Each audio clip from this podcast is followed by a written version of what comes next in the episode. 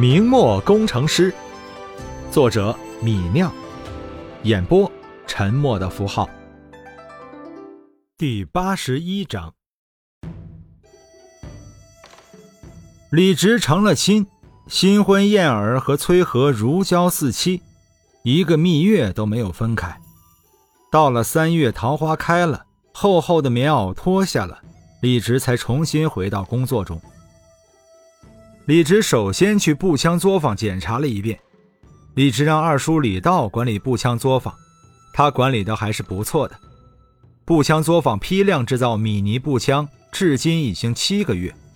这七个月里，六十多个枪匠已经生产了四百多把米尼步枪。不仅如此，做学徒的一百三十个铁匠，绝大多数已经出师，制作了第一批一百二十七把合格步枪。新工匠出师以后，他们的月钱就从二两变成三两。每把步枪造出后，一两的赏钱中，三钱归老工匠师傅，剩下七钱归自己，合起来一个月有三两七钱月钱，算是有数的高薪了。如今出师赚钱了，新枪匠们一个个十分兴奋，干活十分卖力。老工匠们就更不用说了。月钱加赏银，一个月有四两六钱，在这个时代已经算是富裕人家了。干活时候也十分用心。这些工匠们每个月生产一把米尼步枪，每把步枪出厂前都经过四倍火药的考验，质量十分可靠。李直用这些步枪装备了四个连队五百人，让连队士兵每天在靶场上训练射击。争取最快速度成为合格的步枪手。其他没有拿到步枪的部队，则继续训练格斗、队列和野外拉练。李直又去火炮作坊检查了一下，这两个月火炮作坊摸索制造铁心铜体大炮已经初告成效，炮匠们已经掌握了两种金属合铸的窍门。李直要求的六磅炮已经初步铸造出来了。九百斤的实验性火炮就不说了，经检验完全合格。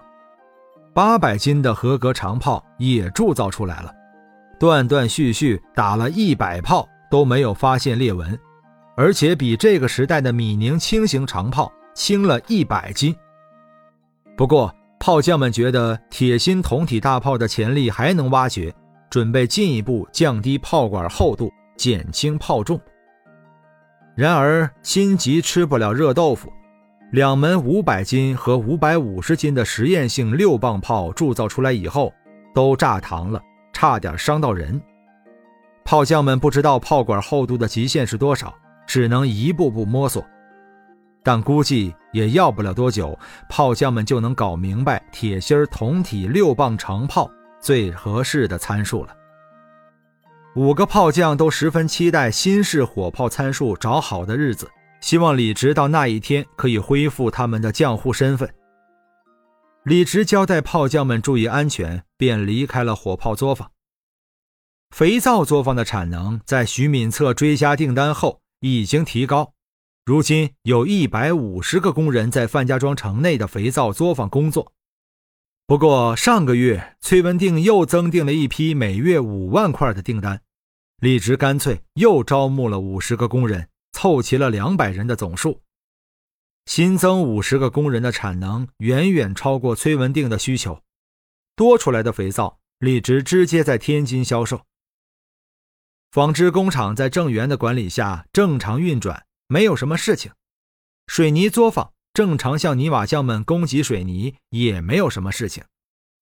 检查了一圈。确认各个条线都运转正常后，李直就正式开始发展新的产业了。李直这次要做的是玻璃。作为一个工业设计师，李直当然了解过作为常用民生产品的玻璃产品，是十分清楚玻璃的详细理论制法的。如今范家庄已经初步建成，各种产业都可以安全地安置在范家庄里。李直便准备把玻璃搞出来。建玻璃作坊，最先需要考虑的是建立干锅炉。烧制玻璃需要把纯碱、石灰石、石英混合的原材料加热到一千五百五十度到一千六百度，寻常的炉子肯定不行，需要专门人才建立专门的炉子，而且盛放原料的干锅也需要专业人才制作。这个时代最常用高温烧制产品的就是烧瓷器的匠人了。李直准备找几个烧瓷匠来为自己制造玻璃。李直在天津卫城里打听了一阵，知道往南一百五十里的青县就有瓷匠，便亲自带上家丁，骑马赴青县。到了青县，李直打听了一阵，知道了在这个县有一个柳村，全村人全是烧瓷器的，其中要数蔡家的青花瓷烧得最好。李直花钱请了一个人带路，找到了柳村蔡家。那蔡家的房子很大，在柳村中间占据了一大片土地，是个独门独户的大院子。李直站在院子外面看，看到里面有几个竖起的粘土炉子，大概就是蔡家烧制瓷器的炉子了。李直在门口递上名帖，便有一个蔡家人跑出来，把李直带到了正堂。李直还没走进正堂，就看见那堂屋地上跪着一个年轻人。直傲的挺直了腰杆，跪在那里。年轻人前面站着三个老人，中间一人极为生气的样子，一脚踢在年轻人的肩膀上：“我打死你个逆子！”年轻人被踢倒在地上，又固执的爬了起来，跪在青砖地面，大声说道：“爹，我和翠儿是真心相爱。”老年人气得满脸通红，大声说道。我们蔡家也是柳村的大户，你就看上这么一个穷的家里都揭不开锅的贫贱商贩的女儿？我给你说的亲，你都不要，你要把我气死！地上的年轻人大声说道：“我和翠儿已经私拜天地，她已经是我媳妇儿，我这辈子非她不娶了。”我再问你一次，你听不听我的？和韩家女儿成亲。年轻人脖子一挺，大声说道：“我这辈子只有翠儿一个媳妇儿。”老年人气不过，又一脚踢在年轻人的胸口上，大声骂道：“滚，滚出蔡家！我们蔡家没有你这样的逆子！”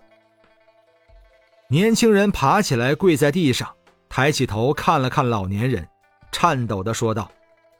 爹，你把我赶出去，我要饿死的！老年人大声吼道：“我养你十八年，教你烧瓷器教了十年，你就这样报答我？你让我在村里都抬不起头。你也知道人要吃饭，你不是有翠儿吗？去他家找他去。”说完这句话，老年人用尽力气，大声吼道。滚啊！我们蔡家没有你这一口人。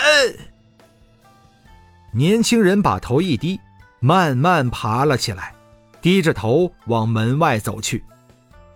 他和站在一边看热闹的李直错身而过，都没有抬起头。李直站在一边看了一场热闹，知道这是子女要自己做主自己的婚事，惹毛了父亲，他暗道。这大明的父母权力还真是大呀，幸好自己和崔和的婚事没有父母反对，否则还真成不了亲。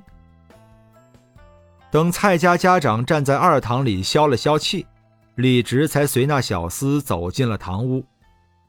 蔡家家长看到李直的官服，收起了怒气，行礼说道：“呃，官爷大驾光临，有失远迎。”李直笑了笑说道。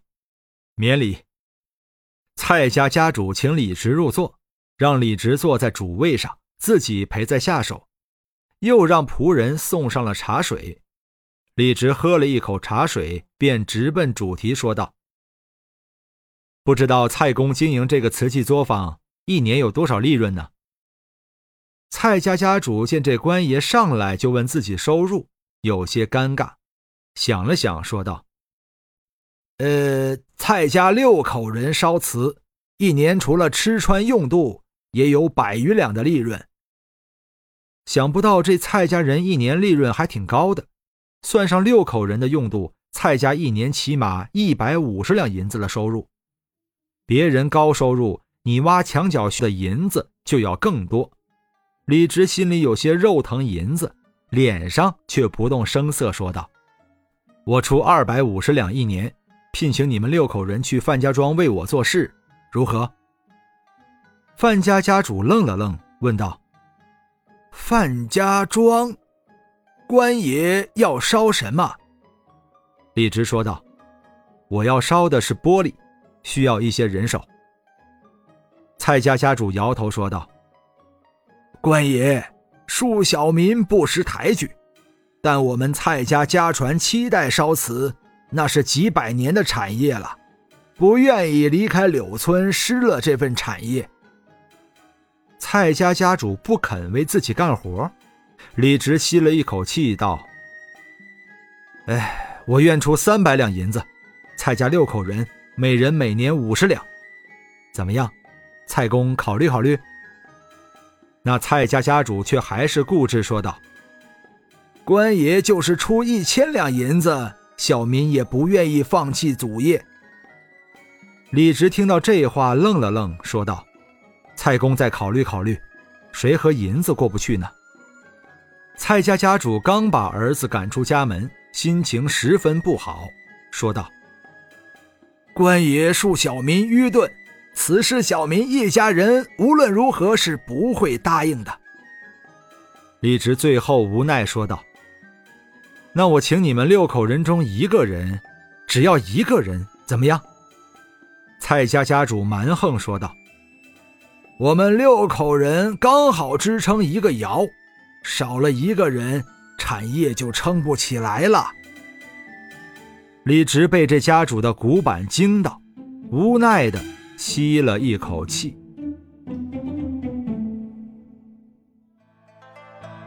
本章播讲完毕，感谢您的收听。